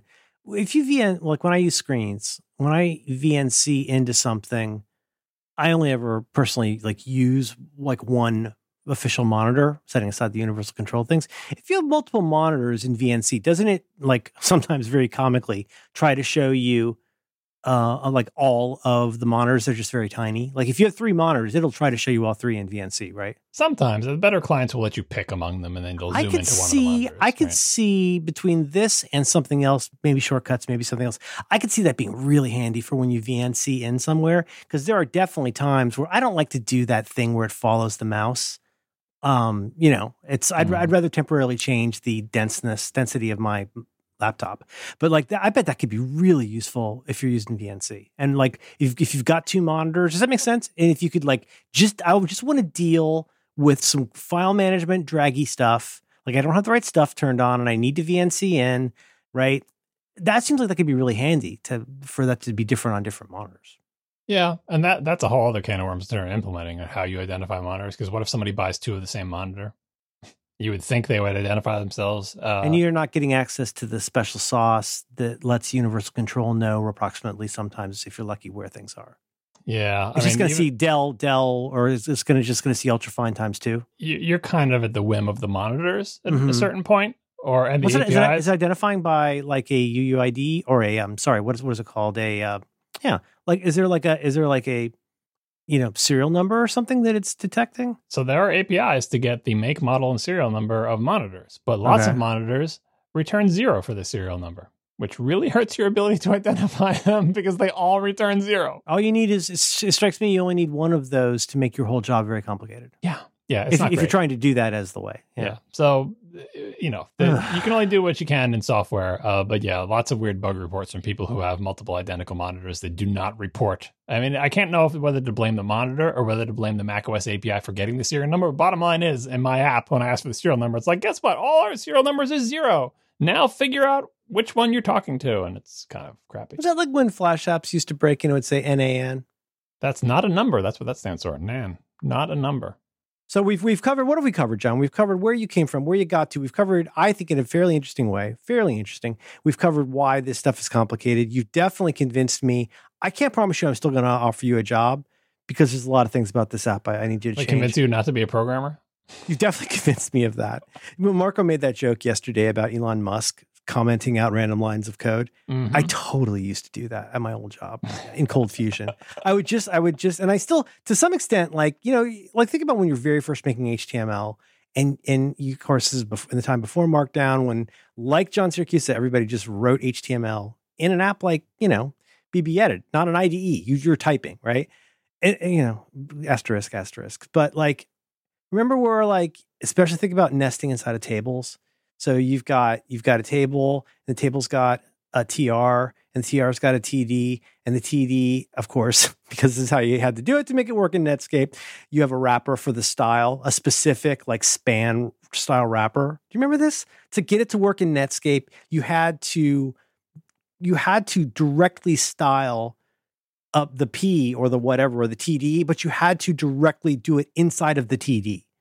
So imagine you get down to that level and like you can't understand. Sometimes you can just look and go, oh, the whole page is italicized after here. That's where I missed the I tag. But those times where like maybe there's been a little bit more than one botch up and like you can't tell where the problem starts. you must have had that phase at some point in your life. Yeah, that's where you don't want to be. I would describe that as groping in the dark.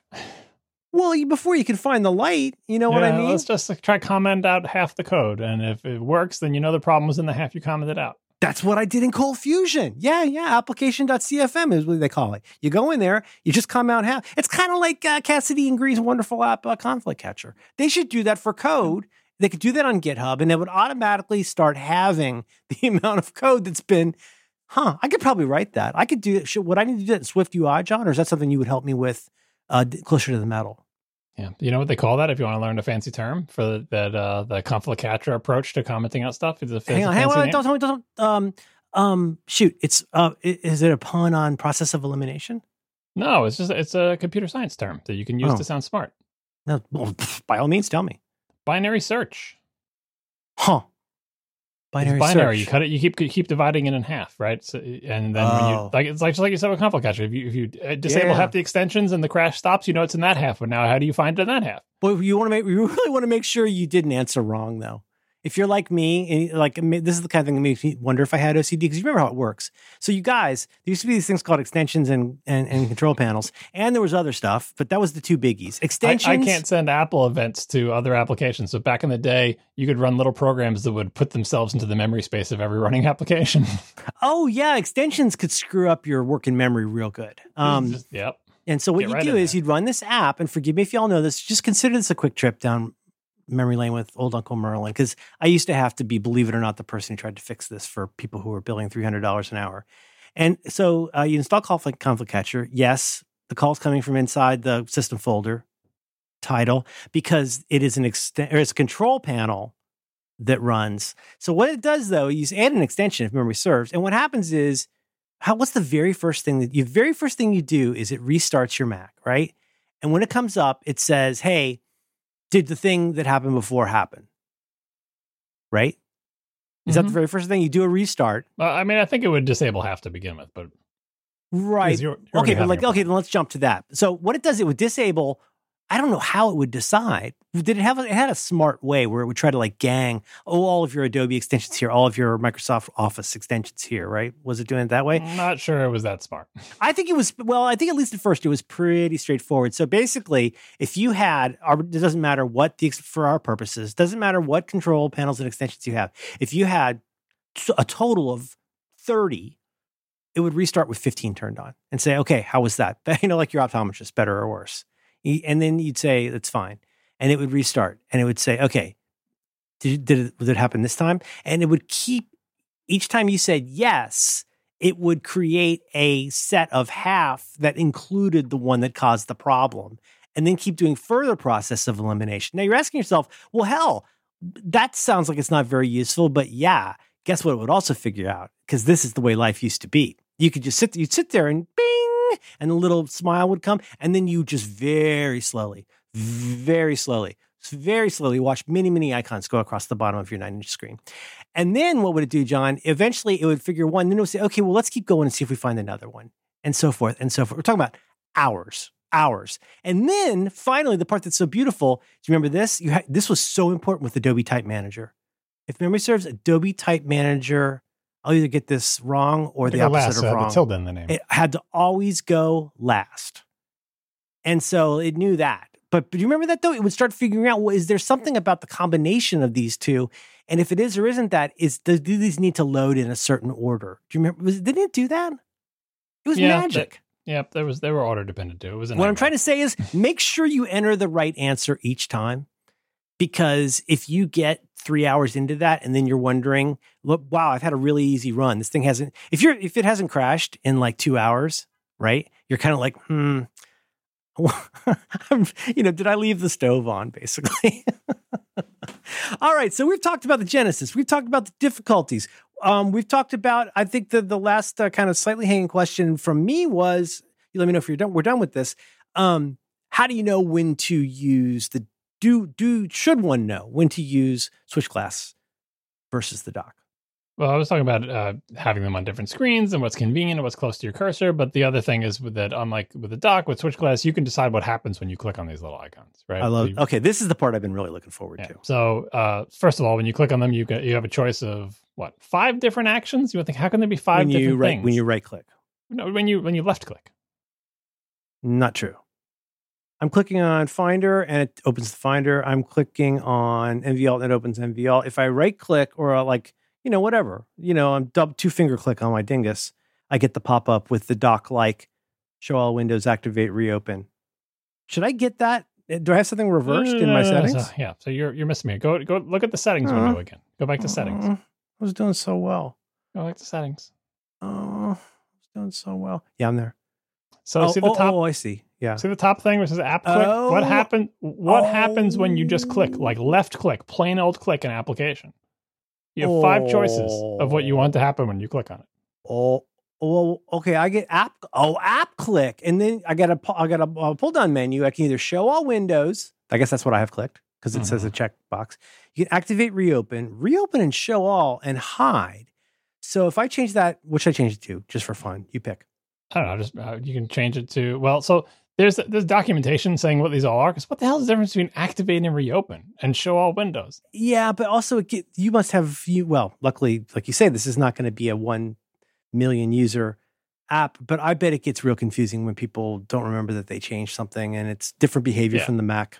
And then you can Usually. also pick what you want to happen when you shift click. Yes. Let's see. If I if I were doing shift click, shift I see, I don't know. Command, I think of command as like in web browsers, right? Mhm. Command is usually command click is usually like open this in a new tab.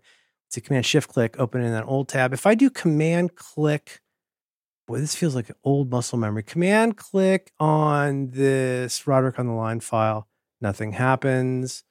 Option click, I know option click on, a, on an application opens it, you know, like a safe mode thing. What what else should I know about clicking? Well, so for since you can configure these, you can decide that you want this to behave differently than the dock. And the, the main difference for without going to all the documentation is like uh, when you click on one of these things, do you want every single window from that application to come to the front, or you do you just want one window from that activation? Like front and center. Yeah. Yeah. And and you know, so front and center is when you just click on the windows, it changes the behavior. But obviously with Switch Glass, when you click on the icon, Switch Glass can choose what to do. Um, and also the ability to hide them. Some people make shift click to be hide. So if they want to quickly hide an that. Application, instead of instead of right clicking and picking hide from the menu, which you can do, you can also just shift click it and quickly hide any of the applications, right? If I hide the app, does it? Well, I should just try this. If I hide the app, does it hide the icon? I'm guessing. I'm clicking on messages. Not opened it. Shift click opens her there. Option click. I think option hit it. Is that right? No, you, Hit did the you set- windows? did, did you change shift? Oh no, option option hide? showed it in applications folder. I get it. Um, so whatever works for you, and and so the idea here is though there is a benefit to being able to have those do different things because we're not just replicating, mul- we're not creating multiple docks. We're providing auxiliary, like you know, Mhm. functionality, and then you can decide how that fits into your world, and you've provided accommodations for people to do that. Yep, and you can also exclude applications so they never appear there. And if you have it filtered by display, if you were to shift click to hide, it would disappear because now you've hidden all the windows, so they're not on the display anymore. And it's you know, Mhm. anyway. That's why somebody might want to use this. But the bottom line is, I made this application for myself, uh, and if other people find it useful, that's great. But if not, I continue to run it 24 hours a day, seven days a week, so I can have a little list of applications in the upper right hand corner as I have for multiple decades. I could see. I mean, I'll tell you one, just just straight off the dome. And I don't know if what I said early in the show will make it into the show, and I don't know if it made sense. But universal control is this new functionality, kind of. Well, I was going to say like handoff, but way bigger than handoff, I guess. But universal control is the thing that allows you to be on a Mac, or for that matter, on an iPad. For our purposes, on a Mac, and be able to use uh, your keyboard and mouse to as input devices for another Mac or an iPad. Asterisk, asterisk, asterisk. You can only have a total of so many, and I can't get into it. But that's my problem was though that I kept wanting to fl- do the thing. There should be a name for this, John. The thing where, like, when I had a Kensington ball, you know, the big heavy one, and I would just go floong. Like if I wanted to get to my dock today using a Ken- Kensington trackball, I would go floong, which is the sound of me going from twelve to six really fast, and hearing it go right. Um, but I can't fly across to like I used to like having my dock on the side, but now when I do that and I get it even like what feels like 10 pixels wrong, it's kind of like the Hulu problem, but on a horizontal rather than a vertical. Then I, I mouse over into a different universal control screen. So that's why I put my dock at the bottom. What I was going to say about your thing is though, I could see a, not a million, I could see half a dozen really w- ways to use this that are pretty weird. One way I could see using this is pretty weird in the same way that like Casey and Mike uh, Casey Liss and Mike Hurley like really like um, spaces, and I find it confusing. I could see this being something that's almost as like customizable of like, okay, look, I'm in that mode now where I'm working on. And I know there's only one of these. It's not like there's multiple palettes or uh, yeah, palettes. But like it'd be pretty cool to be able to say like I'm in podcast working mode, and I always know exactly where these icons are and what they do. That's kind of I could see that being very handy for people. Yep, you can also automatically hide it so it just pops out when you put your cursor by it and all sorts of stuff like that. So it, it just gives you a little bit more flexibility. And What do you know, think most people use it for the most? when you get feedback from people? What's the thing where people went, "Oh my god, thank you. I've been I didn't know I wanted this or I've wanted this forever." Is there one thing that this does that was really the answer to somebody's prayers that you know? I Of? think I think the main uh, thing uh, message I've gotten from people is well, two. One is people surprised that they find it useful at all, which is kind of a backhanded compliment. Because like I bought this thing because I just wanted to be nice to you, but you know what? It actually sometimes is useful to have a little thing that just shows running applications and nothing else, and I can Right. stick it where I want it. Because my dock is filled with junk. You, like people's desktops are filled with junk. People fill their docks with junk, and they Remember get the guy on the plane, John? Can you find that photo? yeah, the guy- yeah, I don't, because I don't that, know that, that's one of those wonderful photos that like are like there's probably been things like this in other times in other eras this might have existed in the renaissance but one thing that makes the internet so great is you could see a fix, picture of a 60 year old man sitting on a plane using an imac in his lap and think that is hilarious uh, yeah it's kind of a rerun i've seen people do that at starbucks in pictures that's funny but you haven't even gotten to the best part yet because you haven't seen his dock and the guy's dock is did you ever actually count how many apps he had open It's got to be uh, It's at least a dozens. hundred. At least a hundred. but like at least 200. dozens right honestly. yeah, so many of them that you can't see the icons anymore. They're just they're just the tiniest little no, blobs. it's it's more like trying to like it's like picking up a houndstooth jacket and hoping you can read it as a book. Like it was just just tiny little like houndstooth style checks at the bottom of the screen. And, and what, what they were, what people think they were, and I, I think this is probably right, is they were basically bookmarks from Safari, like And he drags down like, there. like This is- weblog yeah, files. this is where I put. This is like the bowl where I put my keys, except for bookmarks. Yeah, and it's basically like every website this guy ever wanted. And what he would do is probably he probably had magnification turned on, and he would just drag his cursor to the bottom of the screen and scroll through his giant Rolodex of uh, it's a giant Oof. linear list of web pages that he had gone That to. is so Fun. funny. I love that It's just you know, magnification. Yeah, man, that age shouldn't have the magnification. I mean, you should just keep it on. Do what I do. Just you know. And again, this is big for me in VNC. How do I know it's Option Command D? It's like because I'm always I'm always hitting the D. You know what I'm saying? Hide and show. Yeah, and then the other the, the other thing that people say is they like the fact that Mhm. they can have them on a bunch of different monitors because like it's on the side I'll on this bet. monitor, it's on the bottom on that monitor, it's on the top on this monitor. That's something you just can't do with the dock because you just kind of got pick an edge for it. Like it may the dock may be bottom on your main big thing, but on your other one you want it to be on the side, and Apple can't do that, but this thing can. So this solves a problem for some people.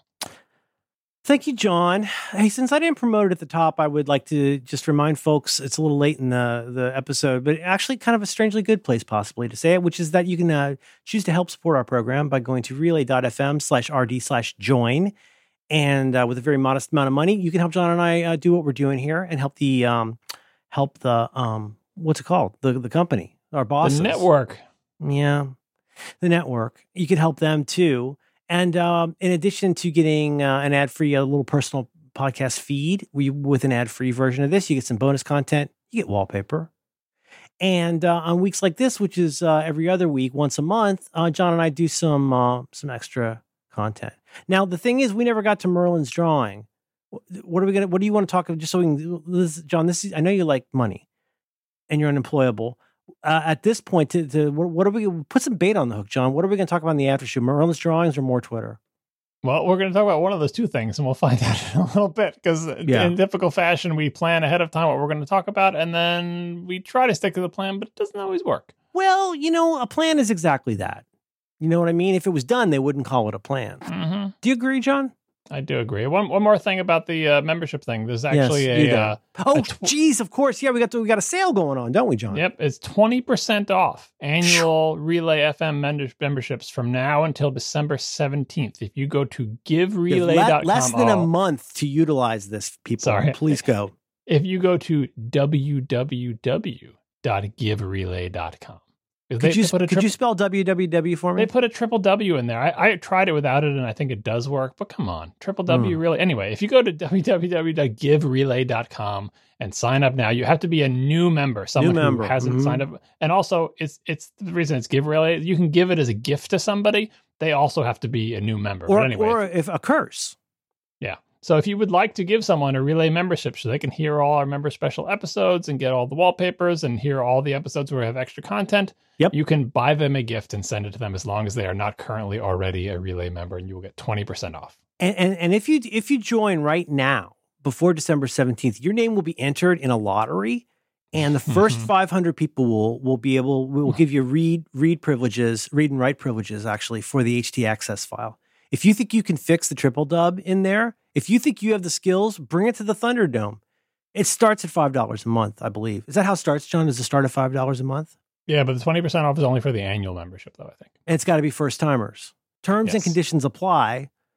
You know, uh, the, the the the the the fourth, the fifth. You know, the the minor Mhm. riff. You know, Mhm. hallelujah. Mhm. John, uh, thank you. Thank you. I don't know how to end it. I don't know how to start. I don't know how, how do you end it? Should we sing a song? We could sing a song.